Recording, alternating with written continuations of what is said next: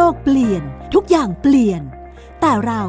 ต้องเปลี่ยนสู่สิ่งที่ดีกว่า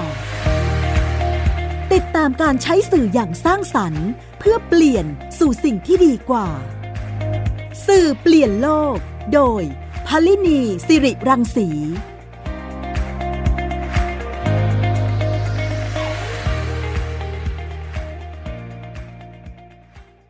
สวัสดีค่ะ คุณฟังคะกลับมาพบกับรายการสื่อเปลี่ยนโลกค่ะ ทางไทย PBS Podcast นะคะ คุณฟังติดตามรับฟังได้หลากหลายช่องทางนะคะ ไม่ว่าจะเป็นในแอปพลิเคชัน Facebook เว็บไซต์ แล้วก็ทาง Twitter นะคะ นอกจากนี้ก็ยังมีสื่อที่เป็นสื่อเสียงสมัยใหม่ค่ะ ไม่ว่าจะเป็น Spotify SoundCloud Apple หรือว่า Google นะคะ สื่อเปลี่ยนโลกจะมาพบกับคุณฟังเป็นประจำนะคะ ในแต่ละตอนเราก็จะนำเรื่องราวที่เกี่ยวข้องกับสื่อที่สร้างสรรค์เพื่อนำไปสู่การเปลี่ยนแปลงสู่สิ่งที่ดีกว่าค่ะ วันนี้นะจะพาคุณฟังไปทำความรู้จักกับผู้บริหารคนรุ่นใหม่ไฟแรงแห่งบริษัทไวซ์ไซต์ประเทศไทยจำกัดค่ะ ซึ่งบริษัทนี้เนี่ยใช้เครื่องมือที่น่าสนใจในการรวบรวมข้อมูลต่างๆ จากโลกโซเชียลมีเดียเนี่ยมาให้เกิดประโยชน์ในวงการต่างๆ มากมายนะคะ การที่เราได้รับรู้ถึงบรรยากาศความรู้สึกนึกคิดของผู้คนบนโลกออนไลน์ การได้เข้าใจพฤติกรรมของผู้บริโภคในปัจจุบันนี้ ทางบริษัทไวซ์ไซต์เนี่ยได้รวบรวมมาแล้วก็นำมาใช้ประโยชน์นะคะ แต่วันนี้เราจะไปพูดคุยกับผู้บริหารท่านนี้นะคะแล้วก็จะได้รู้ว่าเครื่องมือตรงนี้มีความสำคัญอย่างไร แล้วก็การตั้งบริษัท เพื่อที่จะรวบรวมข้อมูลบนโลกออนไลน์แบบนี้เนี่ยนำไปใช้ประโยชน์อะไรอย่างไรแล้วบ้างนะคะ วันนี้ขอต้อนรับคุณกล้าตั้งสุวรรณค่ะ CEO บริษัทไวซ์ไซต์ประเทศไทยจำกัดค่ะ มาพูดคุยในรายการ ขอต้อนรับเข้าสู่รายการนะคะ สวัสดีค่ะ ครับ สวัสดีครับ สวัสดีแฟนรายการกล้าครับจากไวซ์ไซต์ครับ คุณกล้าคะ อยากจะให้เล่า ถึงแรงบันดาลใจก่อน ตอนแรกที่มาตั้งบริษัท แล้วก็ทำเกี่ยวกับเรื่องของการเรียกว่าเล่นกับข้อมูล พวกนี้เนี่ยนะคะ มีแรงบันดาลใจในการทำเรื่องนี้อย่างไรอะคะโอเคอ๋อมันน่าจะต้องเริ่มมานานมากเหมือนกันครับ เอาจริงๆไวซ์ไซต์อะครับ ชื่อนี้เนี่ยน่าจะถูกจดจำนะครับ อยู่สักประมาณสี่ปีที่ผ่านมานี้เองนะครับ เพราะว่าเราในเชิงธุรกิจอะครับ มันมีมันมีการขยายเติบโตของบริษัท แล้วมันก็มีการเปลี่ยนชื่อบริษัทไปอยู่สักพักหนึ่งนะครับ ก็ถ้าจะให้เริ่มมาตั้งแต่แรกเลยเนี่ย มันต้องไปย้อนกลับไปสักประมาณสิบสี่สิบห้าปีก่อนนะครับตอนนั้นเนี่ยโซเชียลมีเดียมันเริ่มเกิดมาในบ้านเราครับเริ่มเกิดมาในบ้านเราแล้วเรารู้สึกว่าเออผมผมเดิมเป็นโปรแกรมเมอร์มาก่อนครับ ก็คือทำงานสายคอมพิวเตอร์ไซด์ทำสาย คนเขียนโปรแกรมนี่แหละครับแล้วก็เออจะไปอยู่ในอุตสาหกรรมขายข้อมูลนะครับ ซึ่งแต่ก่อนในอุตสาหกรรมการขายข้อมูลนะครับ อยู่ในวงการข่าวใช่ใช่เพราะว่าข่าวเนี่ยเราเรารู้ว่าซื้อขายกันได้ซื้อขายภาพข่าวต่างประเทศ ซื้อขายเนื้อข่าวอะไรประมาณนี้นะครับ แล้วก็ตอนหลังเนี่ยข้อมูลประเภทใหม่ที่เราเชื่อว่ามันน่าจะขายได้ในอนาคตคือข้อมูลผู้บริโภค เพราะว่าพอสื่อโซเชียลมีเดียมันโตขึ้นมาครับ มันเกิด การ connect กันของดิจิตอลทั้งหมดเลยคือใครเขียนแอปไปเกาะ Facebook ใครเขียนแอปไปเกาะทวิตเตอร์ใครเขียนแอปไปเกาะกันไปเกาะกันมาอะไรประมาณนี้ครับแล้วข้อมูลที่มันวิ่งไหลผ่านแอปพลิเคชันพวกนั้นนะเราสามารถที่จะเก็บและดักได้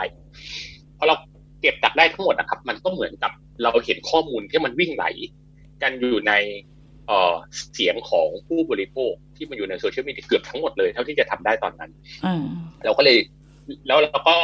ผมก็ไปเจอกับ co-founder ครับ ซึ่งจะเป็นเพื่อนเรียนมหาลัยด้วยกันนี่แหละเขาก็บอกว่าข้อมูลพวกเนี้ยมันมีค่าเหมือนทองเลยนะในอนาคตเราก็เลยเริ่มเก็บแล้วก็ แต่เรารู้ว่าอ๋อมันไม่ใช่ทองครับ มันเป็นก้อนหินนะคือต้องสกัดอีกรอบ เราก็เลยค่อยๆสกัดนะครับ ค่อยๆสกัดออกมาแล้วเราก็หวังว่าเออหวังว่าคนจะเห็นประโยชน์จากจากการใช้งานของมันนะครับ ก็ทำมาเรื่อยๆครับทำมาเรื่อยๆ จนกระทั่ง ตลาดเห็นประโยชน์จริงๆ เห็นว่าโซเชียลมีเดียมันเริ่มมีอิมแพกมากขึ้นในในสังคม เพราะฉะนั้นเนี่ยคนก็เลยจำเป็นที่จะต้องแคร์โซเชียลมีเดียเท่ากับแคร์สังคมประมาณนี้ครับ มันก็เลยเกิดมันก็เลยเกิดความต้องการ ความเข้าใจสังคมจากการเอาข้อมูลโซเชียลดาต้าเข้าไปประมาณนั้นครับ ก็เลยก็เลยก็เลยเกิดเกิดตรงนี้ขึ้นมา ค่ะนั่นหมายความว่าการที่ได้ข้อมูลพวกนี้มาเรียกว่าเป็นข้อมูลดิบ ทางบริษัททางคุณกล้าเนี่ยก็เอาข้อมูลเหล่านี้เนี่ยมาจัดการข้อมูล ให้เป็นระบบ ให้มันเป็นเรื่องเป็นราวขึ้นมา เรียกว่าเหมือนกับปั้นน้ำเป็นตัวใช่ไหมคะเหมือนกับทำให้มันให้มันมีอะไรขึ้นมาจากข้อมูลที่ได้เหล่านั้น สิ่งที่ได้มาเนี่ยรวบรวมมาจากที่ไหนยังไงบ้างคะเคอมสิ่งที่เรารวบรวมมาครับหลักๆมาจากโซเชียลที่ยอดนิยมในบ้านเรานะครับ ก็คือไม่ว่าจะเป็น Facebook Twitter Instagram YouTube ครับแล้วก็จะมีเว็บไซต์ยอดนิยมในบ้านเราด้วยนะครับ ทุกชนิดเลยไม่ว่าจะเป็นเว็บข่าวเว็บบันเทิง เว็บทุกชนิดนะฮะเอ่อแล้วก็จะมีพวกเว็บบล็อกบล็อกสำหรับคนที่ทำงานเป็นนักเขียน แล้วก็ใช้เว็บไซต์ในการที่จะสื่อสารความคิดความอ่านของตัวเองประมาณนี้ครับ คือสมัยสมัยสื่อสื่อสื่อปกติเรียกเรียกว่าสื่อสื่อกระแสหลักแล้วกันเราเรียกว่าคอลัมนิสต์เนาะ ก็มีคอลัมน์ประจำตัวประมาณนี้ครับพอคอลัมนิสต์เนี่ยเป็นยุคดิจิตอลครับ เราจะเรียกเขาว่าบล็อกเกอร์เราก็ไปเก็บพวกนั้นมาได้เหมือนกันเพราะฉะนั้นเนี่ยพวกเนี้ยครับคือเราจะเห็นอิทธิพลทางความคิดของสังคมผ่านสื่อบนดิจิตอลหลาย ๆ ช่องทางพวกนี้ทั้งหมดเลยนะครับ แล้วก็ แล้วก็เอาพวกนี้ครับ เมื่อเมื่อกี้อย่างอย่างที่เรียกเลยครับ ก็คือของมันเหลวๆครับ มันมันไม่เป็นเรื่องเป็นราวครับ เราเรียกมันว่า unstructured data คือเป็นข้อมูลที่ไม่มีโครงสร้างชัดเจน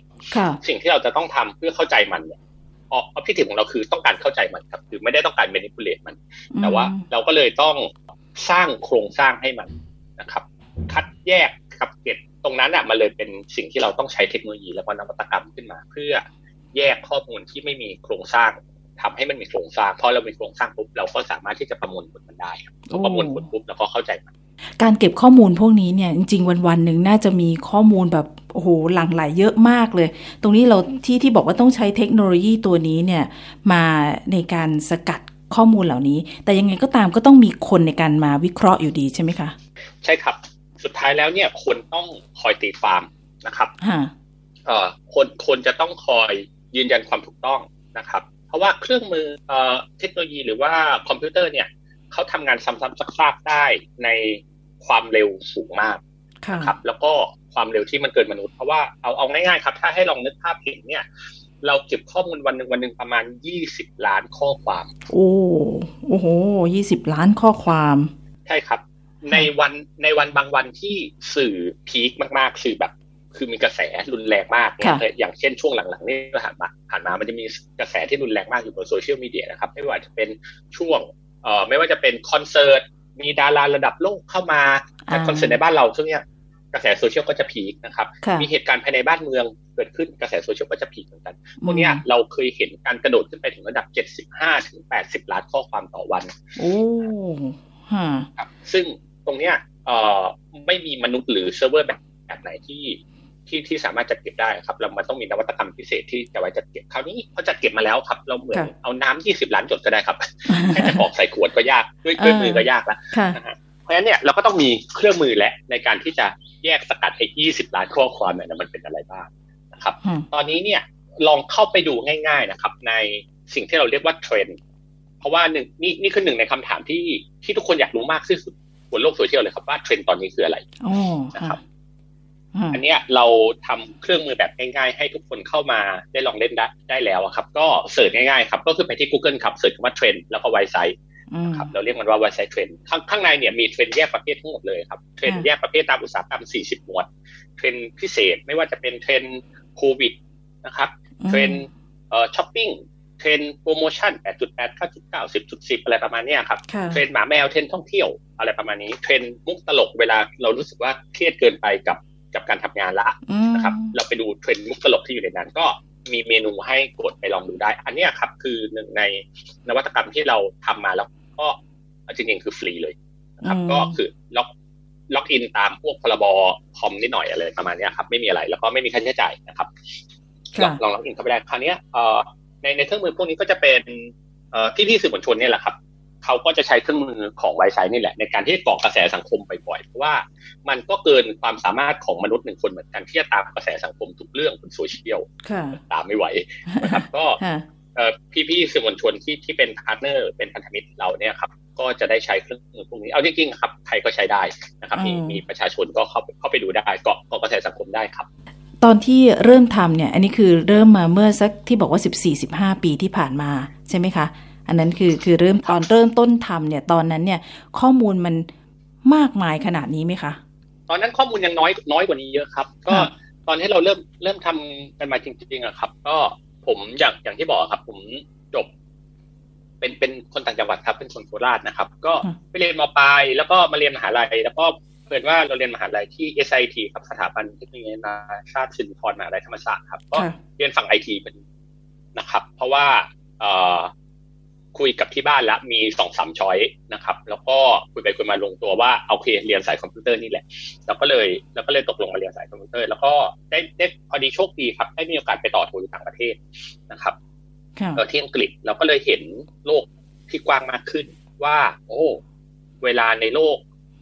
เทคโนโลยีสารสนเทศนะครับ ที่ถูกใช้ในต่างประเทศมันใช้อะไรกันบ้างประมาณนั้นพอกลับมาเนี่ยครับ มันเป็นยุคที่เริ่มทำงานไปสักพักเนี่ยโซเชียลมีเดียมันเริ่มเกิดในบ้านเราละ ประมาณนี้เราก็เลยเห็นเรื่องนี้ครับ ผมก็ด้วยความคันมือครับกับที่บอกว่าเมื่อกี้บอกว่าอยู่ในองค์กรที่ขายข้อมูลเป็นหลักด้วย แล้วก็เลยเขียนโปรแกรมเข้าไปเกาะดูว่ามันทำงานยังไงนะมันคันเน็กกันยังไงมาต่อกันยังไงอะไรประมาณนี้ครับพอต่อกันเสร็จผมก็ลามไปเรื่อยเลยครับ ก็สนุกสนานแล้วก็ประกอบกับความรู้ที่ได้เรียนมาในในสมัยที่เรียนปอตีครับ แล้วก็ได้เรียน AI มาตั้งแต่ตอนนั้น เราก็เลยเริ่มพัฒนา AI บางอย่างขึ้นมา เพื่อจัดการข้อมูลที่มันไม่มี ไม่มีรูปแบบให้มีรูปแบบนะครับตัวแรก ๆที่เราเขียนขึ้นมาก็คือ เครื่องมือในการที่จะวัดเอ่อ mood ของข้อความว่าข้อความเนี้ยเขาชมหรือเขาด่าเขาติ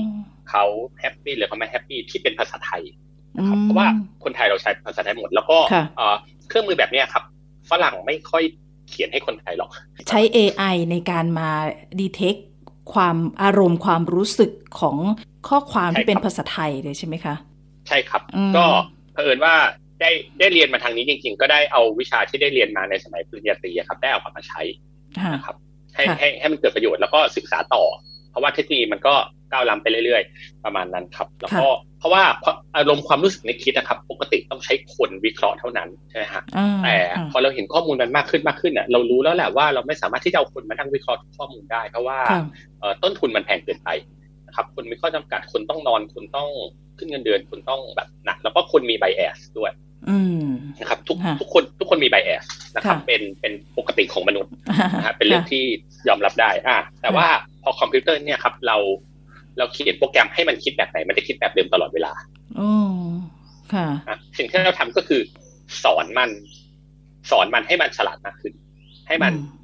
คิดได้ละเอียดมากขึ้นประมาณนี้ครับ แล้วเราก็ให้มันทำงานแทนเรา ด้วยด้วยความขี้เกียจของคนที่เป็นโปรแกรมเมอร์ทุกคนเป็นอย่างนี้ก็คือเขียนโปรแกรมเขียนโปรแกรมให้คอมพิวเตอร์ทำงานแทนเรา มันก็ เราเราก็เลยเริ่มเห็นอะไรบางอย่างแล้วอ๋อคนเขาชมเรื่องนี้เยอะ คนเขาด่าเรื่องนี้เยอะอะไรประมาณนี้ครับแล้วก็พัฒนาขึ้นไปเรื่อยๆครับจนปัจจุบันตอนนี้บริษัทมีพนักงานสักประมาณร้อยแปดสิบคนนะครับ มีทีมที่เป็นทีมพัฒนาโปรแกรมเลยครับ ที่เป็นทีมที่พัฒนาพวกนี้ครับ อยู่ที่ประมาณสามสิบสี่สิบคนประมาณนี้ครับ ตอนนี้ผมก็ เสียดายเหมือนกัน แต่ว่าไม่มีโอกาสได้กลับไปเขียนโปรแกรมแล้ว ค่ะ นี่ก็ได้เห็นข้อมูลจากการที่เรียกว่าคันไม้คันมือจากช่วงแรกนะคะ แล้วก็ได้เห็นว่าเอ้ยมันมีอารมณ์ความรู้สึกของผู้คนที่อยู่ในข้อความที่เขาเขียนอยู่เหล่านั้นนะคะ แล้วก็ได้พัฒนามาจนกระทั่งถึงทุกวันนี้เนี่ยนะคะ แล้วระบบที่คุณกล้าทำเนี่ยที่เรียกว่าระบบ social listening อันนี้ใช่ไหมคะ ที่ทำให้เราได้ตรวจสอบความรู้สึกของผู้คนในโลกโซเชียลมีเดียได้ ใช่ครับ เอ่อก็แต่ก่อนมันมันยังไม่มีศัพท์คำนี้ครับ แล้วก็เรียกไปเรื่อยครับเอ่อ web monitor ทวิตเตอร์มอนิเตอร์เฟซบุ๊ก moni อะไรก็ว่ากันไปครับ ตอนหลังเนี่ยมันก็จะมีมีมีศัพท์ที่ในวงการการตลาดเขาบัญญัติกันนะครับเขาเรียกระบบพวกนี้ว่า social listening แล้วก็โอเค มีคนมีคนมาจัดศัพท์ให้เราก็ใช้ศัพท์นี้ก็ได้ครับว่าโอเคเราเราให้บริการ social listening นะครับเอ่อภาพง่ายๆก็คือเราเป็นหูครับ เราเป็นหู มันเหมือน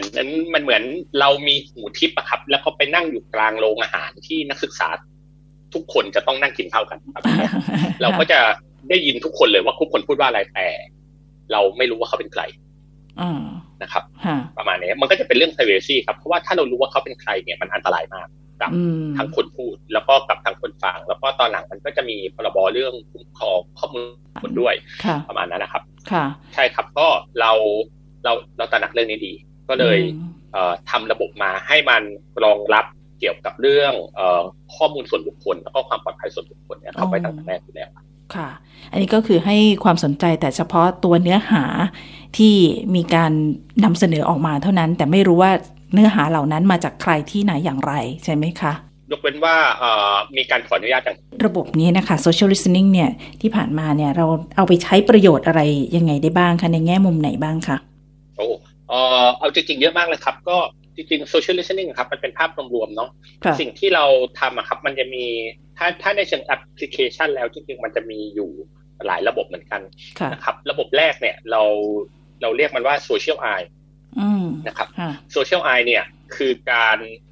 คือคือระบบที่ช่วยให้ผู้ใช้อะครับ เข้าไปวิเคราะห์ข้อมูลไอ้ถังข้อมูลนั้นแหละครับไอ้ถังข้อมูลที่มันเก็บเข้ามาวันละยี่สิบล้านข้อความครับ เราเก็บมาสักประมาณสี่ปีละ นะครับ ก็ถ้าลองนึกภาพลองเอาสี่คูณสามร้อยหกสิบห้าแล้วก็คูณกับยี่สิบล้าน นั่นคือถังข้อมูลที่เรามีอยู่ในปัจจุบันมันจะเยอะมากนะครับอ่าก็ระบบโซเชียลไอก็จะเป็นระบบที่ช่วยให้ผู้ใช้ครับ สามารถเข้าไปค้นในนั้นนั่นแหละครับ ได้ แล้วก็มีเครื่องมือที่จะช่วยวิเคราะห์ง่ายๆ ได้ อย่างเช่นแยกประเภทว่าเขาพูดที่ช่องทางไหน เขาพูดกันเมื่อไหร่นะครับ ถ้าในช่องทางที่เป็นสาธารณะ แล้วก็เราได้รับอนุญาตถูกต้องให้ ให้เห็นตัวโปรไฟล์นะครับว่าเอ่อหน้าของคนคือเวลา เวลาข้อมูลที่เป็นสาธารณะอย่างเช่นบนทวิตเตอร์เนี่ยเราจะเห็น screen name ของเขานะครับ screen name คือไม่ใช่ชื่อนะฮะบางคนตั้งเป็นชื่อจริง บางคนตั้งเป็นชื่อปลอมอะไรประมาณนั้นแล้วจะเห็นชื่อพวกนั้นนะครับ แล้วก็จะเห็นรูปอ่าแล้วก็อันนี้คือสำหรับข้อมูลที่เป็นสาธารณะแล้วก็ได้รับอนุญาตแล้ว แล้วก็ข้อมูลหลาย ๆ ส่วนที่ไม่ได้รับอนุญาตให้เปิดเผย มันก็จะขึ้นผมว่าอันโนน แต่ว่าเราก็จะเห็นข้อความการพูดว่าเขาพูดอะไรกันบ้างตามคำสำคัญที่เราที่เรากำหนดไว้นะครับเช่นสมมติว่าเราอยากรู้คำว่าฆาตกรรมประมาณนี้ครับเราก็จะเห็นคนบนโซเชียลมีเดียครับ พูดคำว่าฆาตกรรมยังไงบ้างประมาณนี้แต่ แล้วก็ระบบก็จะมีความพัฒนาเพิ่มขึ้นนิดหน่อยครับ ก็คือฆาตกรรมมักจะขึ้นจากคาว่าอะไร เช่นสมมติฆาตกรรมเพิ่มขึ้นกับคำว่าฆ่า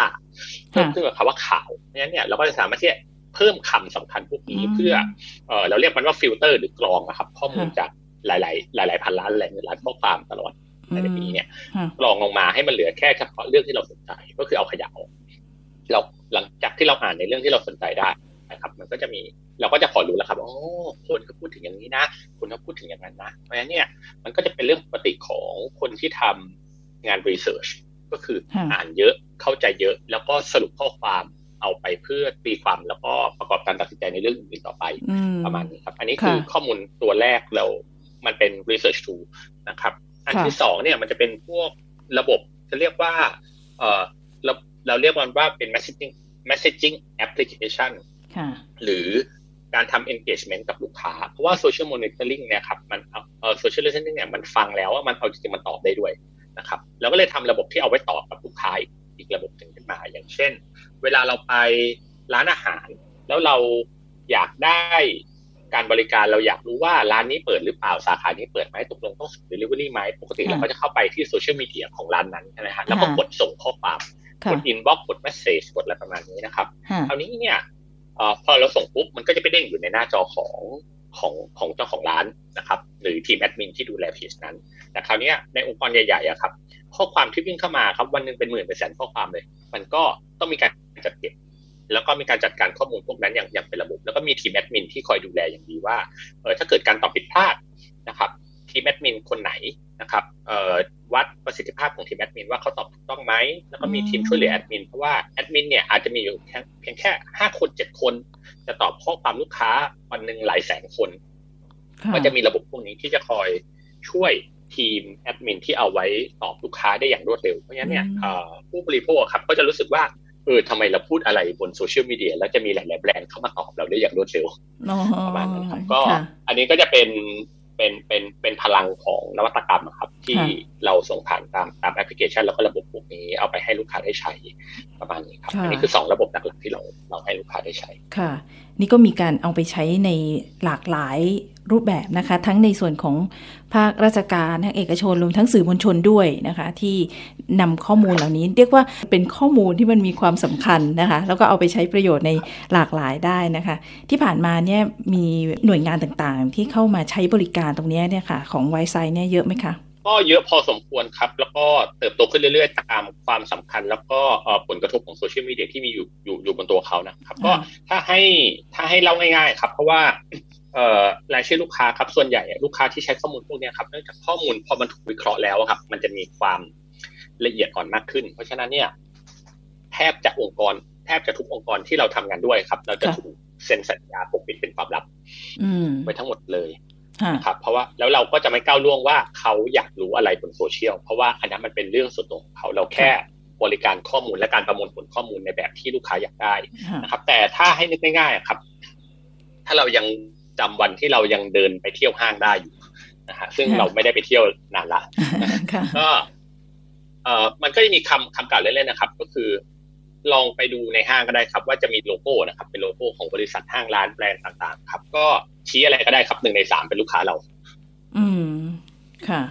ประมาณนั้นครับ มันก็จะค่อนข้างเยอะเหมือนกันเพราะฉะนั้นเนี่ยถ้าเป็นโควิดมาไวไซต์ก็โดนได้รับผลกระทบเยอะขึ้นเพราะห้างปิดธุรกิจพวกนั้นก็ได้รับผลกระทบเราก็ได้รับผลกระทบแล้วก็ปรับตัวครับ เพราะว่าสุดท้ายแล้วเราเราก็คือ SME รายหนึ่งที่ต้องปรับตัวกับสถานการณ์ นี้เหมือนกันครับ ก็ลูกค้าของเราค่อนข้างเยอะครับ มีประมาณสองสามร้อยเจ้า ค่ะ อันนี้ก็เป็นเรื่องที่เอาไปใช้ประโยชน์ได้ในในหลากหลายนะคะ ในส่วนของทั้งสื่อมวลชน ทั้งหน่วยงานราชการเองนะคะ โดยเฉพาะอย่างยิ่งในสถานการณ์โควิด ที่เป็นสถานการณ์ที่เป็นวิกฤต ด้านสุขภาพตอนนี้เนี่ยเรื่องของการสื่อสารเรื่องข้อมูลเนี่ยก็ถือว่าเป็นข้อมูลที่สำคัญแล้วก็จำเป็นมาก ๆ ด้วยนะคะ ตรงนี้เองเนี่ยทางไวไซเองได้เข้าไปช่วยในเรื่องของสถานการณ์โควิดตรงนี้ด้วยไหมคะโอ้จริง ๆ เราพยายามช่วยอยู่หลาย ๆ ส่วนครับ แต่เนื่องจากเราอะไม่ได้เป็นผู้รับผิดชอบโดยตรงนะฮะแล้วก็ทำงานเรียกว่าสนับสนุนองค์กรภาครัฐหลาย ๆ องค์กรนะครับที่ เราคิดว่าข้อมูลมันจะมีประโยชน์นะครับ อย่างเช่นช่วงแรกๆเนี่ยของโควิดนะครับ เรารู้ว่าการสื่อสารมันสำคัญมากนะครับ การสื่อสารในสภาวะวิกฤตเนี่ย เป็นหัวใจหลักของการแก้ปัญหาวิกฤตเลย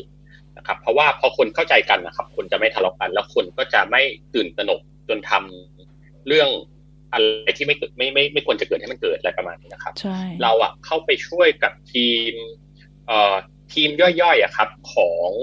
ศูนย์ผมขออนุญาตเรียกตัวย่อว่าสบคครับค่ะเพราะว่าชื่อเต็มๆท่านยาวมากนะครับก็ตอนนั้นเนี่ยครับสบคจำเป็นที่จะต้องสื่อสารทุกๆวันใช่ทุกๆวันใช่ไหมครับใช่คราวนี้เนี่ยศบคครับได้รับ feedback จากนักข่าวนะครับ ได้รับ feedback จากช่องทางหลาย ๆ ช่องทางว่าสถานการณ์โควิดเป็นอย่างไรบ้าง สิ่งที่เราช่วยเนี่ย คือเราช่วยส่ง feedback ของการนำเสนอการแถลงข่าวของศบคทุกวันนะครับ ในตอนจบวันคราวนี้เพื่อให้ทางทีมศบคครับได้รู้ว่ามีประเด็นอะไรบ้างที่ประชาชนยังสนใจ และสบคควรจะชี้แจงนั่นคือเรื่องที่หนึ่งเรื่องที่สองคือมีความสงสัยอะไรบ้าง หรือมีการสื่อสารอะไรบ้างที่ผู้สื่อสารคือสบคเนี่ย ส่งไปแล้ว แล้วผู้รับสารคือประชาชนเนี่ยไม่เข้าใจ เพราะบางครั้งเนี่ยครับเราไม่รู้เขาเวลาเราพูดเนี่ยคนฟังเข้าใจไหมใช่ไหมเราก็ต้องไปฟังคนฟัง แต่ว่าคนฟังเนี่ยครับเราก็ต้องไปฟังเสียงจากประชาชนบนโซเชียลมีเดียนี่แหละเขาก็จะบ่นว่าพูดยังไงนะชอบไหมเขาชอบตรงไหนเขาฟังแล้วเขาชมตรงไหนประมาณนี้ครับพอเรา feedback พวกนี้ไปปุ๊บเนี่ยเราจะเห็นว่ามีการสื่อสารที่ปรับปรุงมากขึ้นของของของเอาจริงๆคือไม่ใช่แค่ศบคแต่ทุกหน่วยงานเขาจะสื่อสารได้ตรงใจประชาชนมากขึ้น พอสื่อสารได้ตรงใจครับ มันเกิดความเข้าใจกันทั้งภาค ฝั่งปกครองนะครับ ฝั่งที่ต้องดูแลประชาชนกับเรา เราเข้าใจเขาแล้วเขาเข้าใจเราเขาพูดพูดประโยคเดียวกัน ประมาณนี้ครับ การการทำงานมันก็จะเดินหน้าได้อย่างรวดเร็ว ประมาณนี้ แล้วก็สิ่งที่เขาทำแบบนี้ครับ เราทำกับองค์กรภาครัฐนะครับ แล้วก็เอาจริงๆเรามีความร่วมมือกับทางจุฬาลงกรณ์มหาวิทยาลัยด้วย ในเรื่องในเรื่องพวกนี้ เพราะว่าในช่วงหลังๆเนี่ยครับเอาจริงๆก็คือทุกองค์กรแหละครับ มันจะมีเรื่องที่ในสถานการณ์วิกฤตนะครับ เกิดขึ้นกับ กับตัวองค์กรอยู่หลาย ๆ ที่ครับ สิ่งที่เราทำก็คือ อันที่หนึ่งยืนยัน ยืนยันหรือช่วยเป็นข้อมูลอ้างอิงให้ว่าเหตุการณ์นั้นเนี่ยได้จบหรือยัง หรือมันลุกลามไปเรื่องอย่างอื่นแล้ว เพื่อให้ผู้บริหารนะครับ สามารถที่จะตัดสินใจได้ว่า เราควรจะแก้ปัญหานั้น หรือปัญหานั้นมันได้ถูกเปลี่ยนแปลงไปเป็นปัญหาอื่น จะได้แก้ปัญหาได้ตรงตรงเวลามากขึ้น เพราะว่าเวลาเวลาเราเจอในสภาวะวิกฤตเนี่ยครับ การเบี่ยงประเด็นนะครับ มันเร็วมากประเด็นมันถูกเบี่ยง แล้วก็เกิดการตัดการแตกประเด็น จาก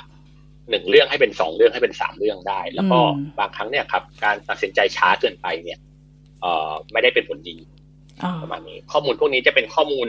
เรียกว่า real-time นะครับ เกือบ real-time เลยเพราะฉะนั้นเนี่ยเราเราเราระบบเราทำงานด้วยความเร็วที่จะประมวลผลข้อมูลให้เสร็จได้ในหลักนาที อืมค่ะนะครับ